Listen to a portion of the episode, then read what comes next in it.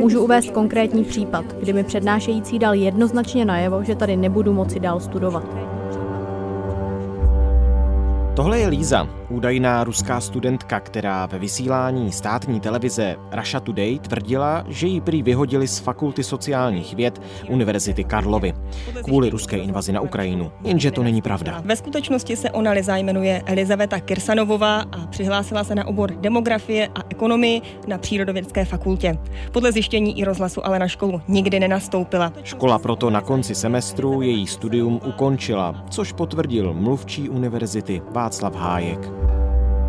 Pokud daná fakulta při kontrole po prvním úseku studia zjistí například výsledek nula kreditů, je studentům zaslána obvyklá výzva, že bylo zahájeno řízení o ukončení studia a v rámci řízení má možnost se student vyjádřit. Škola to navíc studentce oznámila ještě před ruskou invazí na Ukrajinu.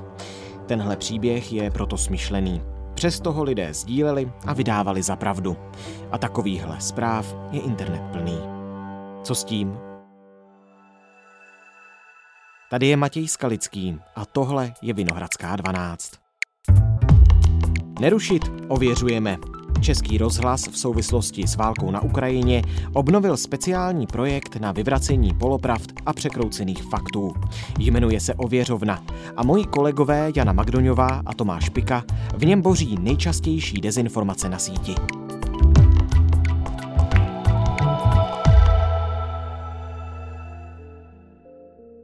Dnes je středa, 11. května. Ahoj, vítejte. Ahoj Matěj. Ahoj. Přečtu na začátek dvě anotace článků. Ta první zní. Konspirační teorie, které převzali někteří lidé z ruských médií, jsou doplněné o vizualizaci údajného mariupolského bunkru. Jak ale ověřil server iRozhlas.cz, jde o ilustraci nikdy nevydané deskové hry. A ta druhá anotace je, po sociálních sítích koluje video, v němž autor tvrdí, že uprchlíci vykradli prodejnu potravin v severočeském Jirkově. Žádný takový incident však nezaznamenala ani policie, ani obchodní řetězec. To jsou příklady témat, které oba dva uvádíte na pravou míru ve společném projektu radiožurnálu a spravodajského serveru našeho i rozhlas.cz, kde ta témata nacházíte. Tak ona to je kombinace vlastně všech možných platform, jak si to je možné asi představit. Původně jsme hledali ta témata sami a hledali jsme je podle toho, jak jsme na ně naráželi. Nejčastěji na sociálních sítích, například na Facebooku nebo na Twitteru. Po prvních článcích a prvních reportážích se nám ale začali ozývat sami lidé do naší speciálně pro ten účel vytvořené e-mailové schránky ověřovna, a tedy teď čerpáme primárně z těchto podnětů našich čtenářů, našich posluchačů, protože to jsou přece jenom ty falešné zprávy, ty hoaxy, na které oni narážejí v tom svém reálném životě, se kterými si neví rady a se kterými my jim můžeme pomoci a ukázat, jak vlastně je možné ty informace ověřit. Takže kdo narazí na dezinformaci případnou nebo na něco, co se mu nezdá, tak ověřovna zavináč rozhlas.cz? Přesně tak. Tady ještě v tomhle případě hraje roli, jak moc často se ta dezinformace objevuje v tom e-mailu. Nemáme kapacity na to ověřit úplně každý e-mail, co nám přijde. Jasně. Ale spousta těch věcí se opravdu opakuje, že jsou tam desítky k jednomu tématu, tak to je vždycky téma, které my si vezmeme, které určitě ověříme, protože za nás to má význam. A dalším důležitým aspektem je, eh, jak moc se to šíří na sociálních sítích, kolik to má sdílení, hmm. kolik to má různých citací a tak dále. Takže i to je druhé měřítko, na které my se koukáme. A když jsi zmínila ty e-maily, tak eh, existuje ještě ten fenomén řetězových e-mailů? Samozřejmě existuje, ale řetězové e-maily mají nevýhodu v tom, že nikdo je nemůže monitorovat. My se nemůžeme lidem dívat do jejich e-mailových schránek, ale právě ta naše schránka ověřovna uh, zavináč rozhlas.cz eh, je skvělá v tom, že lidé nám často přeposílají ty řetězové e-maily, které jim chodí, nebo že to přišlo jejich známém, jejich babičce a tak dále. To znamená, začínáme mít docela představu asi, co tak může mezi lidmi kolovat. Protože ne vždy se to úplně zhoduje s těmi věcmi, co eh, jsou normálně na dezinformačních webech nebo na sociálních sítích. Mhm. A u těch mm, řetězových mailů, když už o tom mluvila teda Jana, tam je opravdu těžké zjistit, jak velký ten dosah ve skutečnosti je. Ale tím, že nám to ti lidé přeposílají přímo k nám do schránky, tak my aspoň můžeme řádově odhadnout z počtu adresátů, které vidíme vlastně v té hlavičce toho mailu, kolik lidí tak mohlo řádově vlastně tu dezinformaci vidět. A to znamená, s tím můžeme potom dále pracovat. A vy pak můžete ověřit, k tomu se ještě dostaneme. Já jsem tady nakousl ta dvě témata. Co nejčastěji do té vaší e-mailové schránky se dostává za případné dezinformace nebo náměty na ověření? Jsou to spíš fotomontáže různé nebo nějaké texty? O co přesně jde?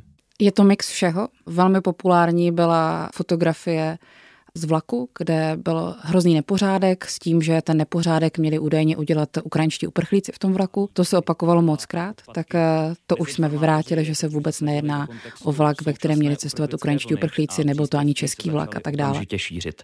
Jak ale napovídají třeba na podlaze rozházené staré německé noviny z roku 2015, je to jasná dezinformace. Takže ty fotky jsou nejméně sedm let staré. Ano, přesně tak a i tak se šíří jako nové. Dezinformátoři k ním Teďka v poslední době eh, je teda nej nejpopulárnější mezi lidmi, co nám posílají. A je to trochu smutné. Ptají se nás na ověření v české televizi. To byla teď taková kauza, kdy česká televize využila obrázek ze zničené vesnice během tornáda a přidávala to právě, že se jedná, myslím, o ukrajinské město. Vysvětlila v zápětí, že to je chyba, že, je že to se chyba, omlouvá. Přesně tak. Ale mezi lidmi to vlastně tak strašně moc rezonovalo, že tady toto nám zaplnilo schránku. Z Twitteru České televize 22. dubna 2022 k dotazům. Ano, v jednom spravodajském příspěvku k válce na Ukrajině se včera objevily záběry z jiné, ten den chystané reportáže k falešné sbírce na pomoc obětem tornáda. Chyba v odbavení, ne úmysl. Omlouváme se. Dění na Ukrajině se věnujeme intenzivně, seriózně, na místě, hodiny denně.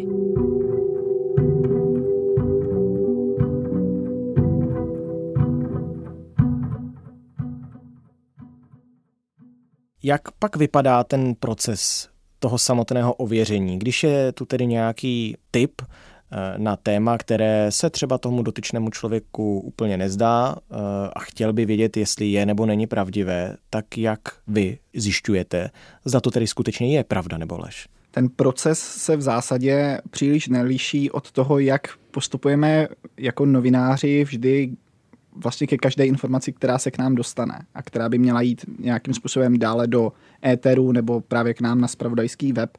Dostane se k nám informace, my vyhodnotíme, co je jejím obsahem, kdo v ní figuruje a na základě toho přistoupíme k jejímu ověřování, to znamená, kontaktujeme konkrétní lidi, konkrétní instituce, které v tom figurují a snažíme se tedy pravdivost těch informací, které se v tom daném článku, textu prezentují, zkrátka ověřit.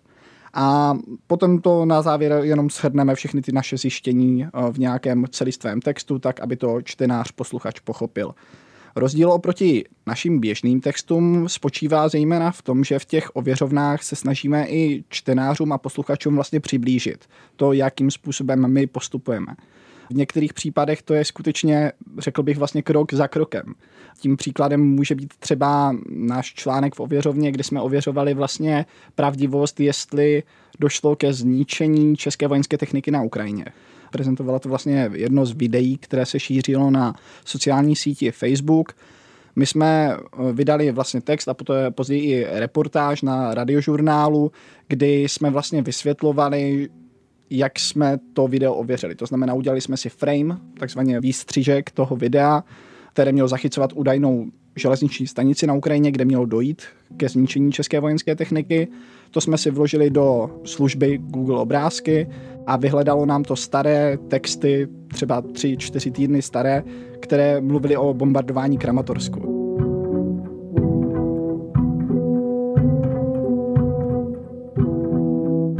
To znamená, my jsme si mohli takhle velice snadno zjistit, že to video bylo vytržené z původního kontextu, původně teda se jednalo o bombardování Kramatorsku a jenom ten dezinformátor, co on udělal, je, že to video eh, snížil mu kvalitu, aby nešlo na první pohled poznat, o co jde v tom videu, co vlastně ve skutečnosti zachycuje a uh, změnil tomu kontext. To znamená, doplnil tam ten kontext o tom, že tam zachycuje údajnou českou vojenskou techniku zničenou na Ukrajině což se nám povedlo tedy velice snadno vyvrátit. A tím, jak jsme to popsali pod po bodu, a s tím, že jsme to doplnili o kontext z ministerstva obrany, které nám tohle také vyvrátilo, že by k nějakému takovému zničení české vojenské techniky na Ukrajině došlo. Na Ukrajině popírá i náměstek ministrině obrany Tomáš Kopečný. Je to naprostý nesmysl, je to součást strukturovaný dezinformační kampaně ze strany Ruské federace. My jsme byli jedna z prvních zemí, která okamžitě druhý, třetí den po vypuknutí ruské invaze na Ukrajinu začala dodávat vojenský materiál a okamžitě v další dny se začaly objevovat takovéhle zprávy, že toto jsme tam poslali, takže eh, se stalo cílem nějakého útoku. Nebyla to pravda tehdy, 28. února. Tak jsme vysvětlili těm posluchačům, čtenářům, jak ověřujeme a jak si oni můžou velice snadno také ověřit. Tomáši, ty jsi zmínil dezinformátory, to znamená, my víme, kdo ty dezinformace vytváří? To je těžké říci. O některých lidech víme, známe je a pracují s nimi i úřady. Někteří jsou těžko dohledatelní. Pravých dezinformátorů, kteří by vytvářeli vlastní dezinformace v Česku, tak eh, těch jsou desítky. Nejsou to žádné stovky ta největší část lidí, co vlastně se podílí na šíření dezinformací, pouze přebírá už hotové dezinformace, sdílí je, přebírá takzvané narrativy, tedy nějaké příběhy, které vytváří ruská strana, ruská média. A jenom je, jenom je překopírují, přeloží, možná nikdy ani nepřeloží, že už je přeloží někdo za ně, a jenom je nazdílí. Ale eh, lidé, kteří by opravdu vytvářeli dezinformace v Česku, tak těch není moc. To znamená, že když vy ověříte to dané téma konkrétní, napíšete k tomu postup, jak jste ho ověřovali, tak se ve výsledku bavíme o druhu žurnalistiky, které se říká fact-checkingová žurnalistika? Můžeme mluvit o nějaké snaze přiblížit vlastně ty novinářské postupy čtenářům tak, aby si i oni sami byli schopni na nějaké základní bázi ty informace ověřovat. Já si myslím, že to je vlastně věc, která by se už v tuhle chvíli měla nějakým způsobem učit i na školách a já pevně věřím, že tam nějaké aspoň základní výuce takové dochází, jak si je možné velice snadno, opravdu velice snadno během pěti minut ověřit pravdivost fotografie, pravdivost informace. A nejčastěji se tam pracuje právě s tím jednoduchým vyhledávačem Google, kdy se zadá pár klíčových slov, zadá se tam ten obrázek, který chceme ověřit a dohledáváme si zkrátka, kdy byla první třeba taková fotografie nahrána na internetu. Už z toho je možné usuzovat, jestli jde o skutečně pravdivé tvrzení, anebo opět nějaké vytržené z kontextu, které se prezentuje teď v novém narrativu. Takže v době, která přeje dezinformacím, kterých přibývá, zvlášť tedy eh, v souvislosti s hojným využíváním sociálních sítí, je posilování mediální gramotnosti tím klíčem, jak se vyvarovat tomu, abychom naletěli některým dezinformacím, lžím a podobně? Jednoznačně je to i ve strategii České republiky, která se týká hybridnímu působení proti Česku, tak se mluví o mediální gramotnosti. Takže je to jeden z bodů, na který bychom se měli soustředit, pokud chceme být odolní vůči dezinformacím. Ještě možná k tomu fact-checkingu. My se nezabýváme tím klasickým fact-checkingem, že bychom si vzali nějaké výroky politiků, nějaký rozhovor a jednotlivé výroky ověřovali. To třeba dělá v Česku demagog.cz. Hmm. Tak eh, takhle my moc nefungujeme. My spíš jdeme po těch příbězích, protože za nás ty příběhy se daleko víc šíří. Je to, eh, v tom příběhu je emoce, někdo se s tím může stotožnit a ty příběhy se daleko lépe prostě šíří na sociálních sítích a zase přes ten příběh se daleko lépe to i vyvrací. Takže my se spíš soustředíme tedy na to, navíc ještě kromě klasického fact-checkingu, že jenom řekneme, že to není pravda a proč, tak se snažíme i konfrontovat toho člověka, co to šíří. Což není úplně jednoduchá věc, je to vlastně ta nejtěžší část té celé naší práce, protože se s nimi nedá často spojit, nekomunikují s námi, nebo ty rozhovory jsou velmi nepříjemné. Podporu. Zdeňka N. jsme kontaktovali, jestli ví o tom, že sdílí podvrh. Odepsal toto.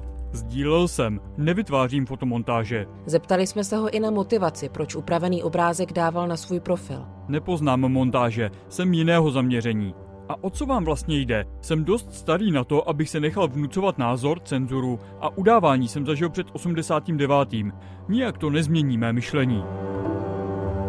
Ale povedlo se to, máme i třeba nějaké jako pozitivní případy, kdy se nám povedlo, ty jsi to zmiňoval vlastně na začátku, v té anotaci, kdy se kradlo v supermarketu, tak to šířil... Vírkově. Ano, ano, tak to šířil jeden influencer na TikToku.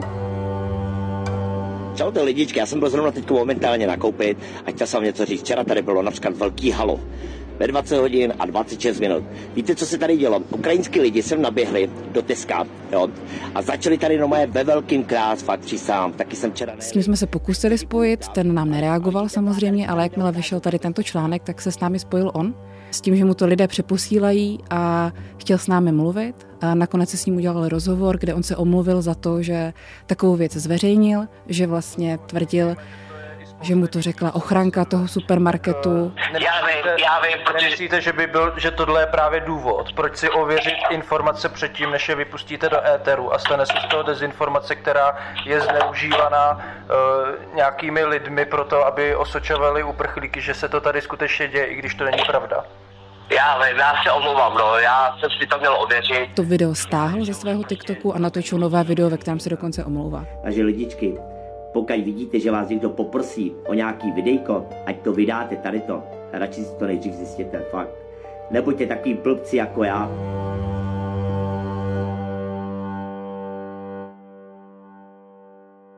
Takže to má i takový jako následný příběh, ale samozřejmě nespasí to celou dezinformační scénu, tady takováhle věc. Konkrétně jako samotný fact-checking nespasí e, Českou republiku před tím, abychom byli odolní vůči dezinformacím. Už jenom jak dlouho se vytváří dezinformace, to během minuty vytvoříme prostě stovky, ale nějakou dezinformaci ověřit trvá minuty, spíš hodiny. Takže je tam veliký nepoměr a pouze fact-checkingem to nejde.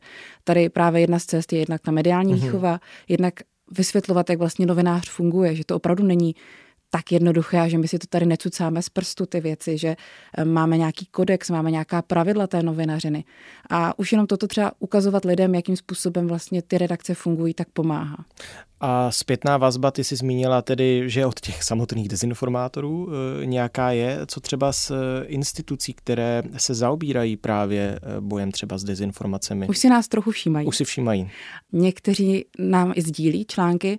Není to ten naše iniciativa, že my bychom jim je posílali, ať nám je nazdílí, protože takhle vlastně jako novináři, jako český rozhlas nefungujeme. Ale když je zaujme ten článek, tak ho nazdílí třeba na sociálních sítích, tím pádem má větší dosah. To znamená, už jsme trochu v jejich hledáčku a už nás začínají brát jako projekt, který se nějakým způsobem etabloval, že už má nějakou svoji sílu. Ty články jsou čtené, je jich dost, to znamená, už pokrývají velké spektrum těch dezinformací a vlastně žádné jiné médium, pokud vím v Česku, se dezinformacím tímto způsobem nevěnuje, protože ona to není přímo novinařina. Ověřování těch dezinformací vlastně úplně popírá takovou tu klasickou myšlenku novinařiny, kdy novinář chce přinést jedinečnou informaci, informaci, kterou nemá nikdo jiný a chce být první. Dezinformaci má spousta lidí, šíří tisíce lidí, nebývá nová, některé dezinformace jsou třeba z roku 2012, takže tam vlastně chybí takové ty základní body, po kterých ten novinář jde, protože jak má zjistit, že ta informace je nesmysl, tak eh, při klasickém přemýšlení novináře se jí přece nebude dál věnovat. Proto jsme vytvořili zvláštní projekt Ověřovna, který vlastně je trošku mimo ty klasické vody novinařiny. Nicméně zůstává tam ten zásadní jedinečný faktor ověřování informací. Ten postup. A ten postup. Když si zmiňovala projekt Demago, který ten typický nenovinářský fact-checkingový eh, projekt a také to, že nevíme o tom, že by se v českých mediálních vodách někdo takto důsledně speciálně v jednom projektu věnoval ověřování informací. Kde vůbec vznikl ten nápad, že bychom to měli dělat my? Děje se to nějak v zahraničí? My jsme s tím přišli v létě loňského roku, když se blížily volby do poslanecké sněmovny, tak eh, jsme přišli s tím, že by bylo dobré mít něco, protože před volbami klasicky je to doba, kdy eh, stoupá počet dezinformací, že bychom se takové věci mohli věnovat. Takže jsme začali řešit, jakým způsobem by to mělo vypadat. Inspirovali jsme se i v zahraničí, konkrétně třeba BBC, která má svůj tým nějakých fact-checkerů, ale samozřejmě nemůžeme vzít projekt BBC a jen ho přemístit do českého rozhlasu. Já jsem to konzultovala s experty a ti experti, se kterými jsem mluvila, to byly například lidé z Demagog.cz, z Manipulátoři.cz, mluvila jsem s českými elfy, nebo s agenturou STEM, která se také věnuje dezinformacím, a nebo i s akademiky samozřejmě. A inspiraci jsme hledali tedy nejen v BBC, ale různé fact-checkové projekty a tak má například agentura AFP, která dokonce spolupracuje s Facebookem a snaží se ověřovat konkrétní dezinformace přímo na této sociální síti. Takže jsme takhle dali dohromady, jak by ten projekt měl vypadat a poprvé jsme to zkusili vlastně 14 dní před volbami v říjnu. Mm. To jsme si vyzkoušeli, jak to budeme zvládat, zjistili jsme, že to je opravdu velmi náročný projekt. Po volbách to trochu ustalo a jakmile začala válka na Ukrajině, tak eh, jsme si řekli, že je čas to znovu obnovit, protože to množství těch dezinformací opět extrémně stouplo a, a přišlo nám velmi důležité se tomu věnovat. Když se na závěr vrátím k tomu, že i konfrontovaný dezinformátor dokáže uznat svou chybu, omluvit se za ní, tak máte ten pocit, že za tu dobu, co tu práci děláte, ověřovací, v rámci tedy projektu Ověřovna, že ne, že byste vymítili dezinformace, což samozřejmě Jana už to zmiňovala, jenom tímto projektem samozřejmě nejde, ale že by se k vám dostávala i zpětná vazba od lidí, kteří teď ví, že ne vše, co najdou na Facebooku třeba, musí být nutně pravda. Ono to jde opravdu vidět na číslech čtenosti té ověřovny, poslechovosti těch reportáží, že lidi to opravdu zajímá a lidé a priori nechtějí šířit prostě dezinformace, nechtějí šířit falešné informace, ale zkrátka, jak už to tady vysvětlovala Jana, když přijde jim nějaký příspěvek třeba do e-mailové schránky, který je nějakým způsobem vyděsí, vzbudí v nich nějakou silnou emoci, tak oni se nad tím často ani nezamyslí a pošlou ho dál, protože chtějí ostatní varovat, chtějí jim pomoci. A tím, že my jim tady do toho veřejného prostoru nabízíme i nějakou, jak to říct, informační alternativu, to znamená, tady přišel vám do e-mailu třeba tady nějaká informace, ale nemusí to být úplně pravda. My vám to tady vysvětlujeme, jak to je, jaká je pravda, opírá se to o konkrétní lidi, o konkrétní instituce.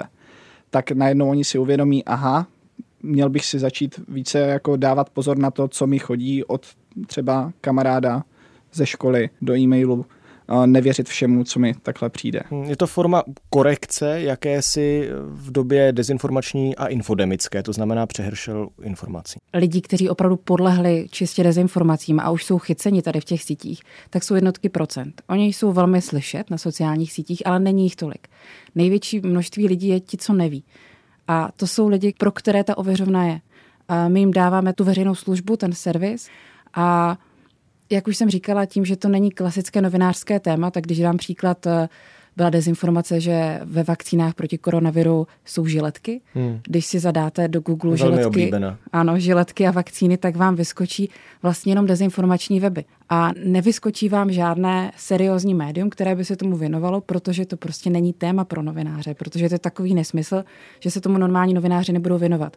Ale teď my se snažíme o to, aby když si dáte žiletky a vakcína, aby vyskočil článek na i rozhlasu. To znamená seriózní médium, veřejnoprávní rozhlas a tam píše o tom, že opravdu to není pravda a vysvětluje, proč to není pravda. Takže je to spíš servis pro tu většinu těch lidí, aby i měli třeba argumenty pro své známé, když se s nimi budou přijít o nějakém nesmyslu, na který narazili, tak abychom jim vlastně dodali tento servis. Moc krát díky za vaši práci. Díky za pozvání, Matěj. Hezký den. Tohle už je vše ze středeční Vinohradské 12. Díky, že nás posloucháte. A díky, že kolegům Janě Magdoňové a Tomáši Pikovi posíláte náměty na boření dezinformací. Ještě jednou připomenu jejich e-mail ověřovna zavináč rozhlas.cz. Tahle epizoda byla trochu speciální. Představili jsme vám kousek novinářské praxe u nás v Českém rozhlase. V příštích dnech se ale zase vrátíme k aktuálnímu dění, událostem a příběhům, o kterých by se mělo začít mluvit. Naslyšenou zítra.